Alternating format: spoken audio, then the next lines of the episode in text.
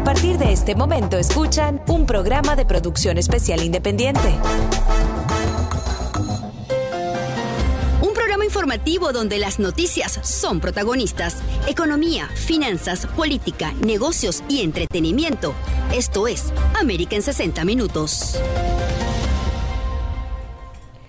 Hola, hola, hola. Muy, muy buenas tardes. Bienvenidos a este su programa América en 60 minutos. Muy buenas tardes, Luis. Hola, buenas tardes, América. Buenas tardes, América completa, entera, enterita. Aquí nuevamente, como todos los días, a la una de la tarde. ¿Quién es? Luis Eugenio Dávila. Eso llora. Ajá, ¿y quién más? Y Yatsu López. Ah, ok. No, porque eso se te olvida. Ah, no, es que, es que Otro aplauso. ok. ¿Cómo, cómo, cómo? ¿Yatsu López o Yatsu Dávila? Dios mío, él, in- él insiste en que me cambie No, no, públicamente no el apellido porque siempre dice lo insisto, mismo. Yo creo que sí. Bueno, y unos que me conocen como Jackson Dávila y otros me conocen como Jackson López. Al final soy la misma, La misma, la única, la original. la original. Pues sí, ya luego de este fin de semana, en donde, bueno, no es que descansamos mucho, Un fin de semana interesante, Sí. pero la verdad, pero, pero pues con, con información que vamos a tratar de condensar a lo largo del programa mm, del día de hoy, ¿no es así, Luis? así es. La noticia en 60 minutos. Y bueno, en noticias tenemos que el gobernador eh, de Florida, Ron DeSantis, ha promulgado un proyecto de ley denominado antidisturbios, en donde pues avisa a los gobiernos locales y da ciertas directrices, lo cual vamos a hablar el día mm, de hoy. Hay también nuevos cambios en el punto de vacunación y es que Miami-Dade College en el, en el North Campus pues eh, ofrecerá nuevamente las primeras dosis de la vacuna Pfizer a partir de este martes. Y hablando del tema del coronavirus, pues el, representante eh, que ha llevado pues toda esta parte de salud, el señor Anthony Fauci, ha estimado que esta semana se reiniciará la vacunación eh, con la Johnson y Johnson. Se espera que ya para este viernes pues se tenga el dictamen general por parte del CDC. Y dentro de estas informaciones, Luis, ¿qué te parece lo que ha señalado el... Vamos a darle un, el briefing a la gente de lo que ha señalado el gobernador el día de hoy con esta ley. Eh, una ley denominada que acaba de firmar, que es la HB 1, es la ley de protección contra la violencia, mm, desorden y contra el saqueo. Eh, pues que de alguna manera redefine el significado de protestas y disturbios. Esta ley es mucho más fuerte que la que estaba anteriormente y eh, pues además de ello eh, pues va a darle mm, penas más severas a quienes sean arrestados durante los disturbios y van a responsabilizar a los gobiernos locales si ordenan a la policía que se retire durante las protestas que se vuelvan más caóticas. El gobernador señaló que esto permitirá a las personas demandar a los gobiernos locales por lesiones de daños a la propiedad sufrido durante este tipo de incidentes. El eh, gobernador eh, de Santi señalaba que la ley evita que los gobiernos locales retiren fondos a las agencias de aplicación de la ley, eh, pues eh, de alguna manera con el fin de hacerlos más responsables de lo que ocurre a nivel local y cuando se generan este tipo de situaciones. Y también pues señalan que eh, ellos apoyan las protestas pacíficas, evidentemente, eh, pero que esta legislación eh, es importante para prevenir incidentes violentos, sobre todo los que se han generado en otras entidades y que pues hemos visto cómo han colapsado eh, algunos negocios a nivel general. Este proyecto mm, señala que es una respuesta por parte de la Cámara de Representantes ante los disturbios que se han generado en meses anteriores y que han acabado con el sector privado. Sí, yo creo que eso es una... Que todo lo que tenga orden. Sí, y yo creo que, bueno, ahí el, el gobernador no hay que criticarlo, tiene razón. Creo Una que... cosa es que tú protestes y otra cosa es que tú destruyas. Así es. Y acabes. y no solo eso, sino que también eh, la parte de las protestas muchas veces la, la usan para, para vandalizar. Y no, tienen que ser castigadas las personas que vandalizan eh, todo eso, porque no puede ser que tú vayas a usar una excusa de protesta, algo que es tu derecho, para afectar a otras A personas. No puede ser, y estoy de acuerdo. Bueno, el gobernador se ganó unos buenos puntos ahí, este, así que no, no veo ningún... Crea, ¿Esta ley crea nuevos delitos? Aumenta las penas para quienes atacan a las fuerzas del orden y quienes participan dentro de lo que son estas reuniones violentas. Así que creo que es importante esto para que eh, eh, estos desadaptados, porque no tiene otra eh, otro calificativo, pero tú puedes protestar sin acabar, sin, sin perturbar el derecho del otro, pues se lo piensen dos veces cuando vayan a acabar algún negocio o alguna situación. Así que pues en Florida cero, tolerancia con este tema. Estoy de acuerdo y el gobernador se ganó un puntico ahí, que llevaba 0-1, pero bueno, ya por lo menos tiene, ya no tiene 0-1, pues tiene 0,5. Bueno, pero, pero hay que decir las cosas buenas que se estén haciendo y en este caso mm. eh, eh, creo que es importante también que se respete también a las autoridades policiales porque no puede ser que, eh, lo que vimos aquí en Miami cuando el, Black Lives Matter, que, estaban acabando la patrulla de la policía y vandalizando este tipo de cosas. Esto no puede ser. Tú tienes que protestar por tus derechos, pero sin vandalizar y sin acabar la propiedad privada. Así estoy de acuerdo. Bueno, ya sabes lo que ha ocurrido dentro de, mm, del día de hoy, dentro de esa nueva ley que ha firmado el, eh, gobernador. Decíamos también en, los, eh, en los eh, titulares que hay cambios dentro de los, de los algunos centros de vacunación, sobre todo los que estaban ya poniendo solamente la vacuna de Johnson Johnson y la segunda dosis de Pfizer. Esto estamos hablando de lo que es Miami, Day como tal. En este caso ya han anunciado eh, que a partir de mañana las personas, por lo menos en el North eh, Campus de Miami Dade, donde estaban poniéndose solamente Johnson Johnson y la segunda dosis, pues ya pueden ir a ponerse la primera dosis de Pfizer. Así que el proceso de vacunación no se está paralizando, lo que han habido son nuevos cambios, nuevas adaptaciones en función de la situación que hay actualmente. Y bueno, el señor Fauci, el doctor Fauci ya decía que eh, a partir de, del, viernes eh, quizás pudieran ya darse luz verde nuevamente a esta vacunación con algunas restricciones, las de Johnson Johnson. Así que vamos a esperar qué dice el CDC. Yo, creo que las personas también se ha visto que ha disminuido un poco la, la intensidad de las vacunas. O sea, la gente como que el boom, boom, boom grandote ya pasó y ahora están como bajando, mm, bajando la cantidad de personas que se están vacunando. Y ojalá que eso no sea así, ojalá que las personas eh, empiecen a pedir nuevamente sus citas, empiecen a ir y eh, se habla de un 25 a 30% de la población estadounidense que está ya vacunada. Eh, creo que deberíamos de, de vacunarnos todos. Yo no me he vacunado todavía, bueno, por lo que ustedes ya saben. Y espero ya este... La luz verde del doctor. Del doctor a partir de este jueves para que me dé la autorización para vacunarme. Eh, creo que tenemos que vacunarnos todos definitivamente para terminar de salir de esta pesadilla, porque no, no es todos los días. Hay dos temas que en la mañana, cuando uno revisa la noticia, me por lo menos a mí me perturba muchísimo. Uno es COVID, COVID, COVID. Estoy cansado. Digo que todos estamos cansados, pero es la realidad y, que, y hay que decirla, ¿no? Ok. Y el otro es, como este fin de semana, cuatro ataques más de por arma de fuego. Cuatro ataques en, Wisconsin, Nebraska, Luisiana y Texas. Cuatro. Y en, un mismo, en una misma noche, dos. O sea, no, no entiendo, y lo hablaba la semana pasada, lo, lo decía aquí ¿Qué vamos a hacer con esa situación que perturba el país entero? Las armas de fuego, en este caso en Austin fue un funcionario policial, un detective, ex detective de la oficina del sheriff, el cual eh, asesinó a tres personas, eh, creo que fue un por violencia doméstica o algo así, no tiene que ver con, con acto terrorista, ni acto eh, doméstico, racial, etcétera. Eh, fue un, un funcionario, un exfuncionario, eh, bueno, pero igual, o sea, pasó.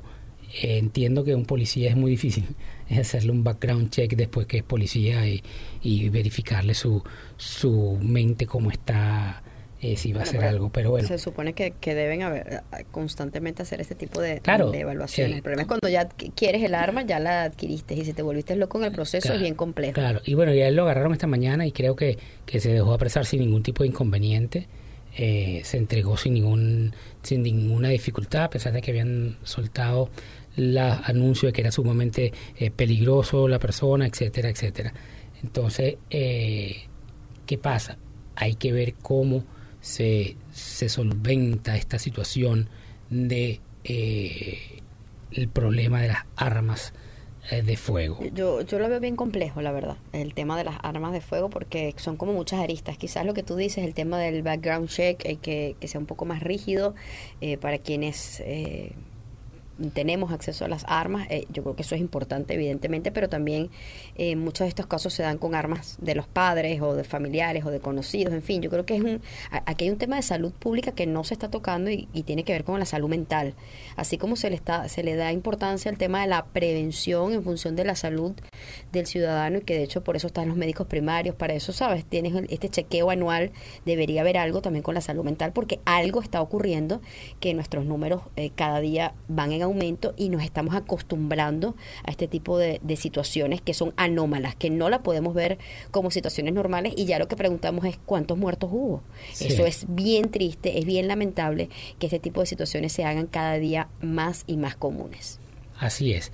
Bueno, eh, esperemos que algo el Congreso haga. Sé que hay varios ahorita diputados y, y, eh, congre- perdón, congresistas y senadores que están eh, tratando de colocar algo eh, puntual en el Congreso para ver cómo esta parte, porque el, el- el bajar la, la bandera, el rezar, el que están en las oraciones, todos los afectados, eso no, ya eso, eso está bien, eso tiene que suceder, pero ya basta de los de, de las de los asesinatos. Sí, buscar acciones, Entonces, acciones, que realmente puedan resolver esta, Así es, creo que ya están, situación. están en eso, esperemos que, que sigan así y, y, bueno, que, que venga algo importante dentro del Congreso de los Estados Unidos. Y no hemos dicho a nombre de quién venimos. Venimos a nombre de Regal Tax Advisor Group. Recuerden, está ya en los que nos queda es un mes para cerrar la temporada de impuestos eh, para las personas naturales. ¿Las personas naturales? Ya, para cerrar la temporada de De impuestos, en mayo 17. Co- Así es, así que si usted tiene algún tipo mm, de dudas, necesita algún tipo de asesoría, eh, en este caso, pues puede llamarnos al 1-800-6000 tax, 1-800-6000-829, que con gusto pues estamos aquí para ayudarlos tanto en Miramar como en Doral, Regal Tax Advisor Group. Y si no tiene que ver con el tema de los impuestos, si no hay otras dudas dentro de su compañía, dentro de lo que es la parte financiera, dentro de cómo organizarse, también nos pueden llamar al 1-800-6000 tax, 1-800-6000-829. Y si se trata del TPS para los venezolanos. Así es, si es el tema del TPS, permisos de trabajo o petición, cualquier cosa a nivel migratorio, pues eh, con gusto también estamos en Regal Immigration, dispuestos a ayudarlos. Eh, nuestros números, ¿cuáles son? El 833 TPS Regal, 833 TPS Regal y 8, que es el mismo 833 877 73425. También está el 305 459-8583. 305-459-8583 en Regal Immigration. Estamos eh, para ayudarlos con el tema del TPS a los venezolanos. Y tenemos que hacer que pausa. Sí, ya venimos en minutos. Así es, ya venimos con más.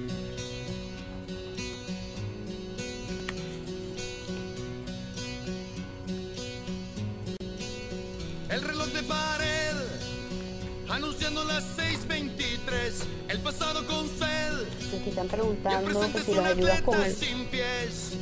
Ya son las 6:43 y el cadáver del minuto que pasó me dice así se vive aquí, te guste o no. Y la nostalgia pone casa en mi cabeza.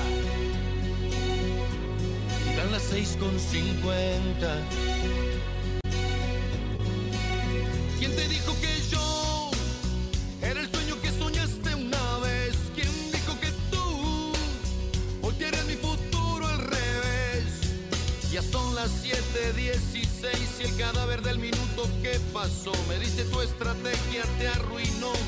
Que ir aprendiendo a vivir solo.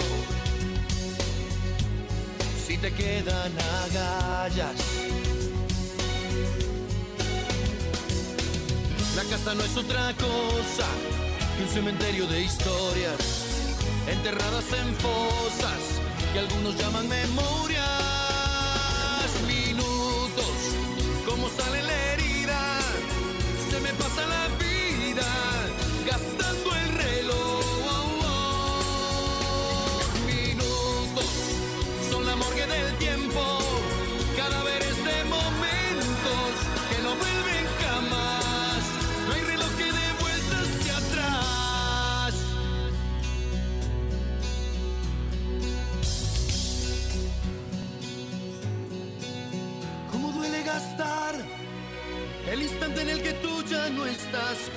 Cuesta luchar con las cosas que no vuelven más. Ya son las 9.23 y el cadáver del minuto que pasó se burla de mis ganas de besar la foto que dejaste puesta en el muro. Mi soledad es tu venganza. El ministerio del tiempo puso sede en mi almohada. Ahí te encuentro a momentos, aunque no sirve de nada.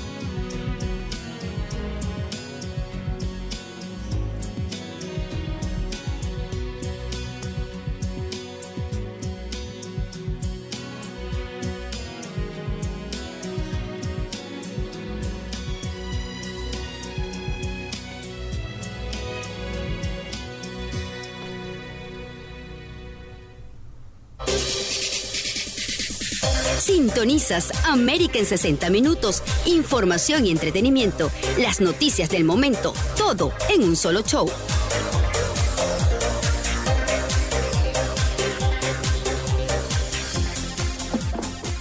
Y de vuelta ya con más eh, de América en 60 minutos, Luis Eugenio Dávila y esta servidora Jackson López. Vamos a conversar con Manolo González Moscote. Él es periodista, analista político, un conocedor eh, de la materia que vamos a tratar el día mm, de hoy porque ha vivido durante muchísimos años en Rusia, ha manejado, eh, ha conocido el tema de la política rusa, ha sido corresponsal por muchísimos años allá y hemos visto pues las diferentes señal- los diferentes señalamientos que se han dado dentro de esta última semana entre Rusia y los Estados Unidos y que quizás se ha ido incrementando, ha ido aumentando el tono durante los últimos eh, días y muchos se preguntan, mm, ¿volveremos al tema de una guerra fría? ¿Pasará algo mucho más allá?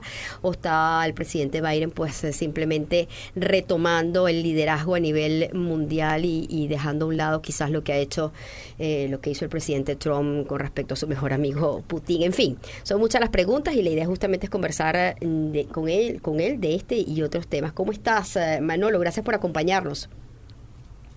Hola, Jesús, de verdad que es un gusto de nuevo después de tanto rato que no nos vemos al aire. Así es, así es, nuevamente activo, Manolo. Y aquí también está Luis Eugenio Dávila. Manolo, pues te, hacía esta amplitud de- en, en la introducción, porque tú siempre has manejado el tema de Rusia desde diferentes aristas y cómo Rusia hay que verlo siempre como el gran titeretero de muchas de las cosas que pasan también en América Latina y sobre todo este espacio que se dejó durante estos cuatro años y lo que está ocurriendo ahorita. ¿Pudiéramos estar viendo una especie de guerra fría o ser exagerar un poco la nota? ¿Cuál es tu evaluación de lo que está ocurriendo actualmente? Bueno, Jesús, lo que hay que entender muy bien lo que está pasando es que eh, es el resultado de un desgobierno en materia de política internacional de Donald Trump. Ujú. No hemos visto otra cosa distinta. Hemos visto un abandono de la política exterior de los Estados Unidos en muchísimos ángulos, muchísimos escenarios, entre ellos lo que había pasado en Crimea, ¿verdad? Todos Sí. tenemos olvidado. Eh, aquello de que Putin se había tomado esta parte, se había inventado un plebiscito, se había inventado unas elecciones. Bueno, todo aquello pasó, todo aquello se hizo, pero durante los cuatro años del gobierno de no se le pasó revista ni factura a Putin por todo aquello que había hecho.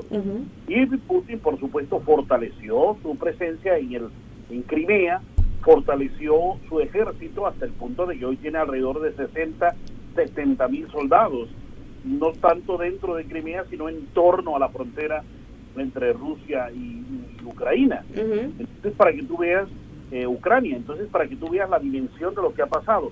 Ahora llega Joe Biden y le toca lidiar con un problema grande y por supuesto comenzó con, con esto, ¿no? Con las sanciones en vista de que Putin no quiere, ojo, no quiere que la OTAN se expanda hacia sus fronteras, porque uno de los deseos, de los designios de Ucrania es hacer parte de la Unión Europea y hacer por ende eh, parte de su alianza militar, la OTAN. Y es lo que Putin no quiere y por eso la escalada que le tiene, ¿no? O sea, ahora lo que se viene, Yatsu, es una negociación bien, pero bien fuerte, créeme. Ahora, ¿habrá realmente eh, eh, algún tipo de, tono mucho más bajo entre las relaciones eh, bilaterales Rusia-Estados Unidos? Porque evidentemente hemos visto las sanciones por parte de los Estados Unidos, la respuesta por parte de Rusia y también hemos, hemos escuchado a la vocera del, Ministerio de Relaciones Exteriores de Rusia decir, bueno, ahora las conversaciones serán mucho más complejas o más difíciles ante el contexto que tenemos actualmente. Cuando, cuando vemos este tipo de cosas y como tú lo decías, eh, unos cuatro años anteriores en donde eran los mejores amigos y, pues el señor Putin estaba eh, fortaleciéndose no solamente con este tema eh, de, su región, sino también con estos enemigos, eh, creo que del, del, mundo como es Irán y con el tema de China, pudiéramos estar viendo una situación mucho más... Y, Venezuela. Así es, así es. Aún más en Venezuela. Exacto, Venezuela y Cuba, evidentemente. ¿Pudiéramos ver una relación de mucha más tirantez entre los Estados Unidos y Rusia? Lo de la tirantez eh, eh, es obvio y, inclusive a veces si lo, lo mira de un punto de vista práctico hasta necesario. ¿Necesario por qué? Porque necesario en el punto de que tienes que poner a Putin eh, tras una, una, unas ciertas condiciones. ¿Por qué? Porque tienes a un Putin que tiene un Ártico lleno de armas monstruosas, ¿verdad? Armas que en cosa de minutos podrían acabar medio planeta. Y armas, ojo, que donde está el grave problema de estas armas eh, armas que eventualmente no están reguladas en el tratado STAR del New STAR, el tratado que se acaba de firmar ahorita en febrero. Y ahí uno de los grandes problemas que tú tienes con, con, Rusia. No es una economía pujante, ni grande, ni, ni, arrolladora frente a la economía de los Estados Unidos, pero sí tienen un poder militar arrollador y un poderío de, de fuego increíble con todas las armas que tienen. Entonces, mírate ese tal Poseidón, la nueva arma que que, destruye prácticamente es mil veces más poderosa que lo que pasó allí en, Nagasaki y en Hiroshima. Entonces tienes a un Putin que necesita negociar eh, justamente lo que no quiere, tiene un temor grande. ¿Cuál es el temor? Que mientras que Estados Unidos tiene muchas bases militares en el mundo, mientras Estados Unidos tiene unas alianzas claves en el mundo, sus alianzas no son muchas en el mundo, no tiene muchas bases militares, la única que tiene es la, la base de Tartus, allí en, en, en, Siria. Entonces, por esta razón, él obviamente, si ve que están sus fronteras eh, muy cerquita con la OTAN, acuérdate que ellos siempre han vivido de la sombra de lo que hizo Hitler, la invasión aquella famosa a su tía, a su territorio, cuando existió un tratado de no agresión, y ellos siempre viven eh, con esa con ese con ese pensamiento en la cabeza de que va a haber una invasión de Europa desde el lado europeo hacia Rusia nuevamente. He ahí uno de los problemas que tienen ellos. Ahora, eh, cuando cuando hablamos eh, de, de, esta situación y de lo que de lo que puede impactar Rusia, eh, hablando justamente de Irán, mm, de, de, ser también el mejor amigo dentro de China, de, de, cómo ha penetrado América Latina y que quizás no es un tema de potencia, sino estratégicamente y geográficamente a Cuba, a Venezuela. Que pudiéramos ver un, un Rusia que hay que eh, tenerlo eh, mucho más vigilado eh, desde ese punto de vista. Es decir, tú hablas de un poderío mm, bélico importante. Evidentemente sabemos que el señor Putin no le tiembla la mano para hacer cosas que evidentemente no están fuera de la ley. Pero además de esto, tenemos estos países de América Latina que siempre le dan ese cobijo ¿no? al gobierno ruso y que pudiéramos tener alguna situación muy puntual muy cerca de los Estados Unidos. Así es, eh, bueno, durante estos cuatro años lo que hemos visto de Donald Trump fue eso, ¿no? Un descuido total y absoluto hacia América Latina también, porque tú no podrás negar ni podrás decir, es que una gran política, una gran inversión en seguridad social, en inversión en la industria, el apoyo de Estados Unidos a América Latina en absoluto. Fue un discurso de pronto y además la campaña política fue bastante complicada desde de parte de, del señor Trump eh, y, y la gente se enfocó quizás más en esto que en lo que en realidad había hecho, porque no ha dicho nada absolutamente por América Latina. El descuido total, que lo hemos conversado contigo, de mm, Donald Trump por América Latina es lo que le dio la fuerza, la fortaleza a Putin. Acuérdate que los convenios que vienen en este momento eh, andando con Argentina son muy grandes. Los convenios que tiene Rusia con Cuba se mantienen y se han multiplicado. Los convenios que tiene con Bolivia para la explotación de eh, los famosos salitres que tienen allí para producir eh, baterías de litio y demás. O sea, y hay la presencia también de Gazprom y la presencia de, de Rosneft, las dos compañías, la del gas y el petróleo, petróleo. que son, sí, de petróleo que están allí en, en Bolivia, pero andando a toda marcha, ¿comprendes? Entonces, ¿qué tienes tú? Tienes a un Putin que se expandió en cuatro años lo, lo más de bien en América Latina. Ahora, Estados Unidos obviamente no le conviene eh, eh, tener de esas condiciones a, a Putin, pero mm, es el comercio, eh, tú sabes que cada país de todas maneras elige eh, qué comercio hace, con qué país lo hace, pero también uno tiene unas alianzas, ¿no? Claro. Si hablamos del caso concreto, por ejemplo, de Colombia, Colombia tiene unas alianzas muy claras y muy fuertes con, con Estados, Con Estados Unidos, Unidos. ¿Verdad? Para venir a comerciar a estas alturas del paseo con, con, Putin. Entonces, eh, tú tienes unas alianzas que tú tienes que respetar y tienes que conservar porque también te han dado unas buenas garantías eh, comerciales para que continúes negociando con ellos. Lo que se viene ahora para América Latina es una fuerte plantón que le va a tener que hacer el señor Joe Biden. No la tiene fácil, ¿sabes? No la tiene fácil porque eh, ya Putin está bastante posesionado en América Latina y sacarlo va a ser un poquito complicado porque se trata de nuevos convenios con nuevos países eh, y a ver, y aquí se va a tratar de quién da más, ¿no? Claro, ahora cuando, Eh, eh, quién- Cuando hablamos justamente de eso, del poderío, no es solamente la parte bélica, sino también tenemos que ver otras aristas y vemos cómo eh, el tema cibernético está a la orden del día, vemos cómo, eh, bueno, evidentemente los diferentes informes de inteligencia los Estados Unidos han señalado cómo han tratado de penetrar en el sistema electoral estadounidense y así sucesivamente en diferentes puntos. Hay artículos, no sé si tú has tenido la oportunidad de verlos, eh, Manolo, sobre esta nueva era de tratar de diseminar información falsa con respecto a las vacunas y todo esto. Y, y se habla de que quienes están detrás de todo esto es China y Rusia para evitar que el tema de la vacunación sea efectiva en Estados Unidos y, y- crear quizás un conflicto mayor a nivel eh, de esta pandemia. ¿Tú crees que esto sea posible? ¿Hasta esos niveles pudieran estar llegando, Manolo? Mira, yo creo eso y más. ¿Por qué te digo que creo eso y más? Porque es muy sencillo. Se habla de que eh, grandes bodegas, existen dos, tres armas cibernéticas muy importantes del Kremlin, dirigidas, mandadas por Putin, que se dedican precisamente a denigrar, desinformar y lo que pasó en los Estados Unidos. Que no nos digamos mentira.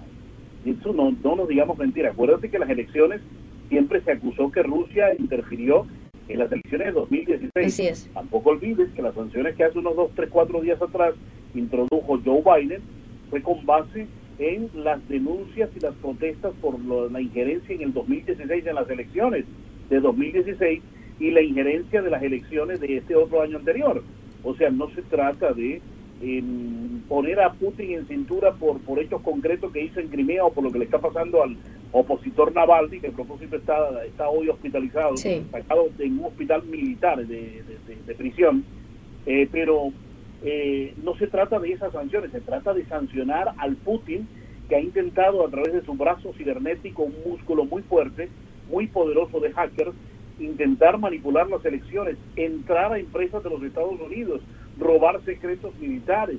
Y es una operación que acuérdate que a principios de año tuvo unas consecuencias bastante fatales. Y es la hora, ojo, y todavía no se sabe el alcance de ese ataque cibernético que fue con, con la empresa Tawin, Ajá. eh, que no se sabe hasta, hasta, hasta qué punto fue tan fuerte y hasta dónde ellos robaron, alcanzaron a llevar información o a inmiscuirse en los asuntos electorales de los Estados Unidos.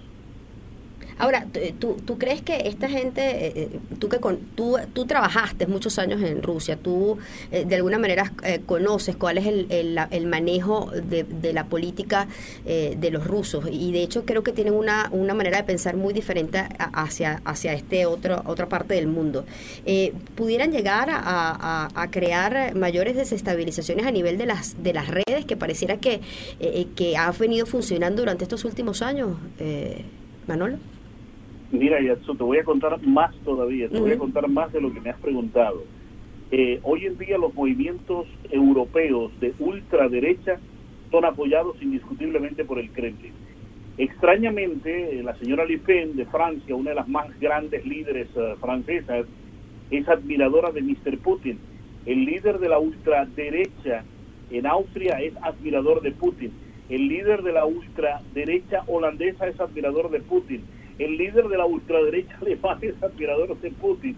La misma Angela Merkel tiene una relación económica increíble con Rusia a través de un nuevo gasoducto que se llama eh, Nord Stream 2, que es para llevarle gas directamente de territorio ruso a Alemania pasando por el fondo del, del, del- del- del mar del norte. Entonces, ¿qué tienes tú? Tienes un Putin que ha sabido perfectamente meterse, calarse, patrocinar, pagar a la gente en Europa. Hay, como si esto fuera poco, como si este cóctel le faltara algo, es que la ultra izquierda europea también admira a Putin y un Putin también les ayuda económicamente. Entonces, dime tú, está en la ultraderecha europea y está en la ultra izquierda europea. En los Y dos esto extremos. Obviamente va a ser más difícil tenerlo o sacarlo. Y, y ahora hemos visto que quiere perpetuarse, ¿no? a nivel Bueno, político. imagínate, la idea, la idea es esta, mira, el, mira, el cuento del patriotismo, el ¿por qué la admiración de él y Trump? Muy sencillo, ellos escriben un, un apartado muy peligroso que es patriotismo, un patriotismo enfermizo que termina en un nacional, un nacional socialismo y termina en un nazismo, ¿comprendes? Entonces, esto es peligroso, esgrimir el hecho del patriotismo, ese patrioterismo tan, tan terrible que somos nosotros para nosotros y con nosotros, eh, eso es algo difícil. Si tú no, no, no aceptas de que el mundo es multipolar, si tú no aceptas de que el mundo hoy tiene muchas aristas, de que la hoy es una aldea global, de que la economía es eh, universal. Mira la pandemia. Claro. La pandemia es el mejor ejemplo de lo que hay. Te, te pegas un estornudo por allá en, un- ¿cómo se llama esto? En, en el En Wuhan. mercado de Wuhan con, Ajá. con un virus y mira dónde terminamos. Tus familiares, tus amigos más queridos, los míos, muertos. Entonces, eso es la globalización. Ese es el mundo actual en el que vivimos, ¿no? Así es. Bueno, Manolo, con lo que has dicho, creo que hay que eh, tener el ojo mucho más cercano con este, te- este, este tema entre Rusia y los Estados Unidos y qué es lo que pudiera devenir en, lo- en los próximos meses, porque no la tiene fácil el presidente de los Estados Unidos en función de esa búsqueda de liderazgo a nivel mundial y de mantener a raya a, no es a Rusia, creo que es a, a Rusia eh, históricamente, pero a Putin eh, específicamente en este momento. Así que pues creo que van a venir eh, eh, meses interesantes de lo que es la política internacional con respecto a este país, Manolo. Así es, mira, eh, se vienen negociaciones muy fuertes, ¿no? Putin va a querer negociar eh, las sanciones que se las disminuyan o que por favor no se las aumenten, que, le, que a Ucrania no la acepten en el seno de la OTAN ni de Ujú. la Unión Europea, porque acuérdate que tiene que comprar los armamentos de la OTAN, esa es la condición principal para tú ser miembro de la OTAN. Sí. Debes ponerte a tono tu ejército con, con todo lo de ellos, uniformes, eh, la mínima bala, la mínima arma tiene que ser de la OTAN, del, del grupo, eh, y obviamente Ucrania le consigue, le compra muchísimo material bélico a Rusia, depende de Rusia para esto, y Rusia depende del campo ucraniano porque producen muchísimas cosas que le ha interesado siempre a Rusia en la producción. Recuerda que gran parte del territorio del país más extenso, más grande de la tierra es Rusia, pero que gran parte de su territorio está congelado Así es. o está eh, precisamente impropio para producir. Por eso Ucrania es un gran, gran, un gran granjero, un gran granero para Rusia y perderlo, que se vaya hacia los lados europeos, a Rusia no le conviene. Así Y, es. eh, lo que ya tuviste, las sanciones que viste, ¿no? Ya Putin ya mandó a expulsar varios diplomáticos estadounidenses, Ujú. eh, etcétera, etcétera. Esto ya es eh, una reacción que tiene una, una acción que tiene una reacción. Así es, por eso vamos a ver qué, cuál es el devenir y cómo va a ser esta, esta pelea en la búsqueda justamente de liderazgo a nivel internacional. Manolo, gracias por acompañarnos el día de hoy. Manolo González Moscote, periodista, analista político, un hombre pues conocedor de la realidad rusa, porque allí estuvo durante 20 años y que sabe perfectamente cómo es el manejo por lo general de estas políticas. Muchísimas gracias por acompañarnos el día de hoy. Hacemos eh, pausa, ya venimos eh, con más. you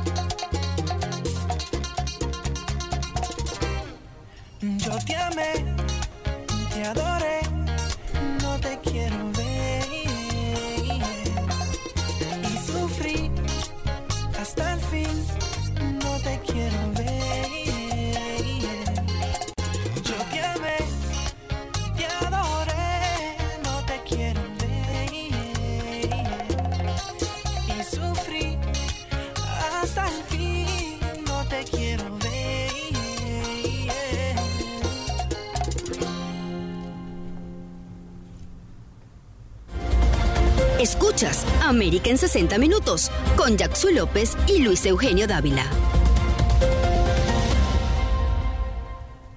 Seguimos. No, Yo pensé que ibas a hablar tú.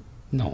Como ya esta parte es tuya, la parte económica, yo dije, bueno, Luis va, va a entrar eh, a hablar mm, directamente de lo que es la parte económica, que recuerden que venimos eh, gracias a Regal Tax Advisory Group, eh, estamos ubicados en Doral y en Miramar, nuestros números son el 1-806-000 Tax, 1-806-829 y a través de Regal Immigration, que pues también estamos prestos para ayudarlos con el tema del TPS, nuestro número es el 833 TPS Regal, 833 877 73425 Así es. Bueno, ¿no? Y seguíamos con... Bueno, interesante la conversación con, con Manolo eh, y yo solamente iba a agregar al momento que mandaste a, A corte. a corte, eh, iba a comentar de que si bien es cierto, eh, eh, Rusia tiene esa capacidad bélica, eh, bueno, vamos a decir capacidad bélica, no quiero entrar en contradicciones, no estoy tan seguro de que sea tanta capacidad bélica como tal, pero sí tiene su capacidad bélica. Pero tiene armas de destrucción importantes. sí, importantes. que evidentemente no tiene padrote en, el- en el, guardarse cualquier situación, ¿no? Lo que, lo que, lo que son es eh, Putin lo que es eh, alocado. pues, Él no tiene. Eso, no tiene medida, no tiene medida, pero- en nada y, y no respeta ninguna regla. Sí, pero esa capacidad bélica, así como para asustarnos, no la creo. Pero bueno, eh, el punto es que ellos económicamente no aguantan una guerra. Y todo este punto, y el presidente Biden lo sabe, y el presidente Biden actúa de la manera, vamos a decir esto primero, vamos a hacer esto primero y después vemos eh, cómo vamos a, a manejarlo. Pero creo que la parte económica, ellos saben que eh, ellos van a venir con sus propuestas económicas, vamos a que nos quiten esta sanción, que, que nos den esto por esto, yo te doy esto y tú me das lo otro. Creo que algo que va a ser bien difícil va a ser eh, Crimea y bueno, por supuesto, eh, los pasos eh, fijos y sólidos que tienen dentro de América Latina, pero también creo que, que es manejable. Eso ya para aceptar el para Cerrar. cerrar el punto de la política internacional. Ahora bien, empezamos con la parte económica que vamos a hablar el día de hoy. ¿Qué tenemos? El expresidente Trump dijo que había que boicotear Coke, Coca-Cola, porque me imagino todas estas alianzas que están haciendo las grandes corporaciones para eh, evitar el conjunto de leyes que limita las elecciones en Estados Unidos. No voy a hablar de elecciones ni voy a hablar de política en ese aspecto hoy, realmente. Pero creo que, que bueno... Bueno, se bien. metieron en política, Está van a tener respuesta Sí, política. está bien, está bien, y yo estoy de acuerdo. La Coca-Cola Eh, está hecha para vender refresco, me perdona. Yo no entiendo sí. mucho de eso de que se te- que hagan No, lobby. pero, pero bueno. hoy en día las compañías grandes, las corporaciones Bueno. grandes, tienen lo que se llama responsabilidad social. Perfecto, entonces si se meten en política van a tener respuestas políticas. El presidente. Trump eh, Ahí hizo dijo que había que Exacto, boicotear la Coca-Cola.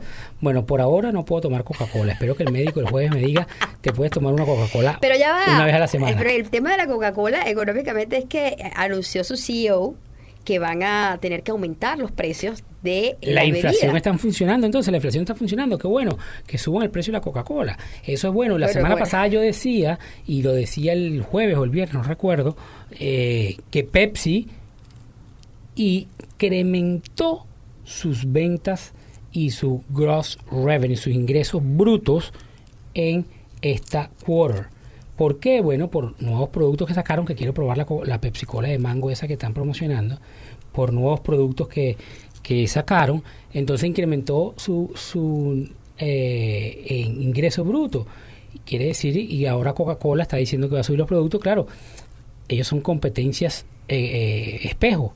¿Qué pasa? Tiene que, de una manera u otra, tienen que, que compensar y salir a, a decir acerca de sus eh, ganancias, ¿no? Bueno, no que- sé, hubo, ellos tuvieron ganancias ahorita en la bolsa eh, de un 1%, pero el tema es que van a aumentar los precios de las bebidas porque, eh, según señalan, eh, pues eh, el tema de la pandemia ha hecho bien. que los productos bas- bases para la receta de la Coca-Cola eh, pues hayan aumentado y por ende Claro, necesitan pero hacer un al aumento. yo decir Ujú, que voy a aumentar el precio de mis productos, mis acciones aumentan porque obviamente mi ingreso bruto va a aumentar. Entonces mis acciones se van a aumentar porque estoy diciendo voy a aumentar el ingreso. Y todo eso es parte de la estrategia económica y por supuesto una respuesta a Pepsi de la semana pasada. La semana pasada Pepsi dijo que incrementó su ganancia. Bueno, ahora, ahora Coca-Cola Aumenta su precio. ha aumentado su precio. Eso es totalmente válido. La inflación creo que está funcionando. Vamos bien, aunque no lo crean muchas personas. Bueno, no sé. bien. Quien te puede estar escuchando ahorita Vamos dice, bien. bueno, pero me han aumentado todo, no le parece que vamos bien. Vamos pero eh, tú lo hablas de macro o de economía en general, eh, la gente lo ve en el Bien, bolsillo. Yo lo veo en el bolsillo también y creo que vamos bien. Eh, creo no, estoy seguro. Eh, también hay una noticia importante que yo la discutí la semana pasada y, y realmente no pensé que iba a ser noticia el día de hoy. Te lo juro que no pensé jamás que eso iba a ser noticia el día de hoy porque lo comentaba el viernes acerca de las criptomonedas. Eh, saben que no soy fan de las criptomonedas, creo que es una manipulación económica del dinero, donde gana un grupo de, empresas y un grupo de personas que manipulan el precio de la criptomoneda. Decíamos, el, el decía el jueves o el viernes que el señor Musk eh, escribió varios tweets donde hizo que la criptomoneda, la Doggy, se disparara, el Doggy Coin, se disparara más de un 100%. Y les decía que 100% no quería decir algo astronómico, simplemente que cuando hablamos de, de porcentajes, bueno, 100% usualmente es alarmante, pero había subido creo que eran 10 centavos, Bueno, o eh, eh, 20 centavos o algo así, eh, la criptomoneda, lo que era el, el 100%. Eh, Esa criptomoneda. Esa el- criptomoneda, El, señor claro. Musk suele hacer ese tipo de cosas, no solamente con las criptomonedas, con sus acciones. Sí, ¿sabes? claro, Él-. Él sabe manejar y manipular, Él sabe manejar, bien manipular a través de las redes sociales. Entonces se disparaba esta criptomoneda, pero lo que te digo es que no me imaginé que las criptomonedas iban a caer el fin de semana. Y cayeron. Cayeron, cayeron a... Se fueron al piso, bueno, después rebotaron un poquito y están tratando de, Es que de recuperarse, pero eh, cayó, el Bitcoin cayó, todos cayeron y les digo, esto es parte de la manipulación económica a través de las criptomonedas, porque es la manera de no dejar rastros de dinero y el que menos tiene es el que sale perjudicado al final del cuento, porque el que menos tiene va a perder sus mil, sus dos mil, sus tres mil, sus cinco mil dólares, mientras que el que tiene manipula, ¿para qué? Para, aga- para agarrarse ese dinero de los más pequeños. Claro, para comprar más, más barato y vender más caro, Exacto, eh, pero la criptomoneda cayó. Entonces, el que sepa de, de la bolsa, dele luz verde, compañero. Si usted sabe... ¿Y para en qué idioma me estás hablando? Ajá. Eh, si usted sabe de la bolsa de valores y sabe comprar acciones, sabe vender, bueno, aplíquelo en las criptomonedas y dele para adelante, hacia adelante, no, no tenga freno y juegue y, y gane dinero.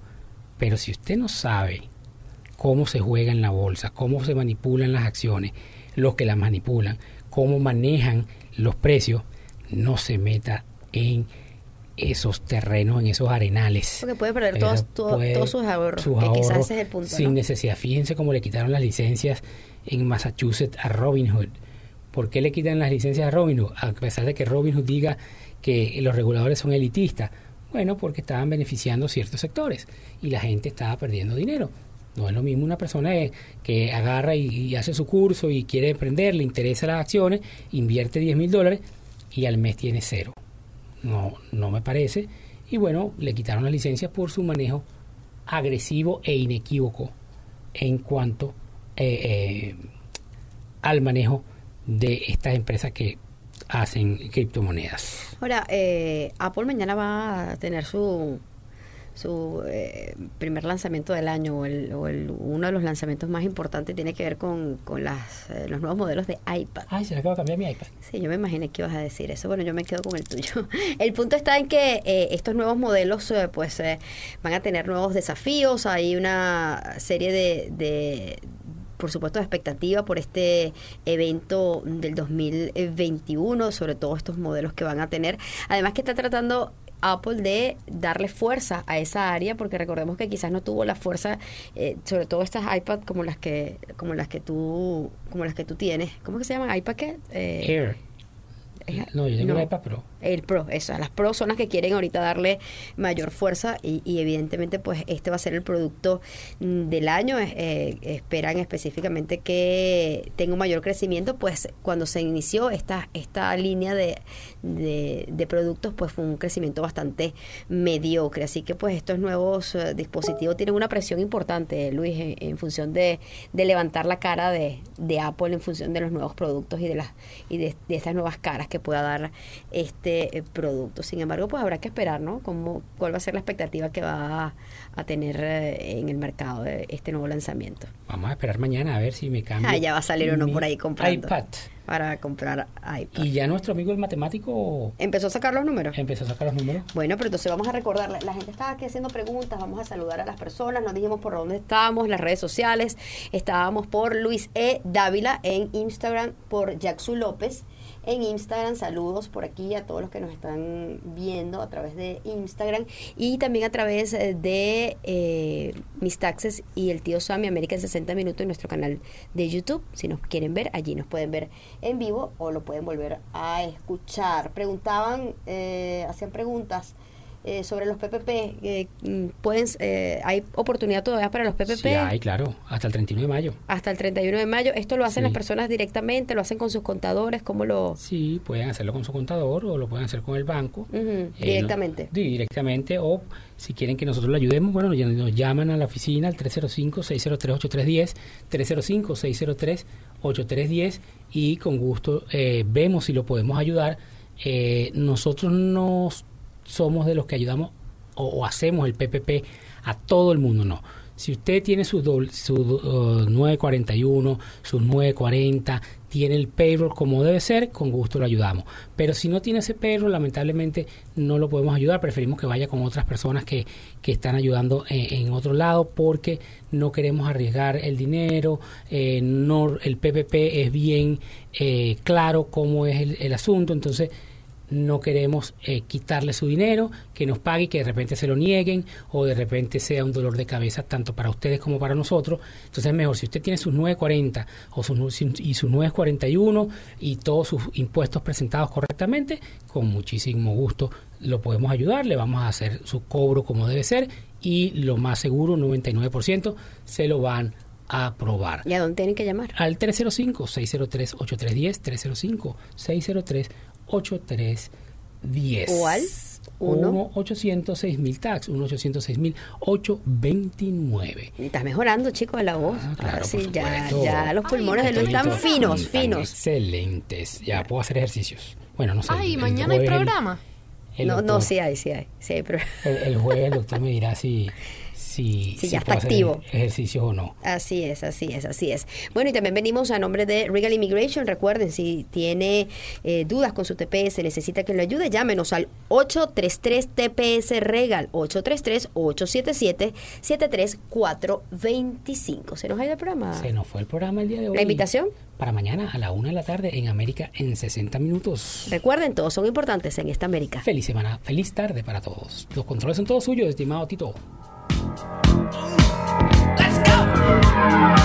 He walks further down the street with the pool way down low. Ain't no sound but the sound of feet. Machine guns ready to go. Are you ready? Hey, are you ready for this? Are you hanging on the edge of your seat? Out of the doorway, the bullets rip to the sound of the beat. Yeah. Another one bites the dust. Another one bites the dust. And another one gone, and another one gone. Another one bites the dust. Hey, hey, gonna get you too. Another one bites the dust.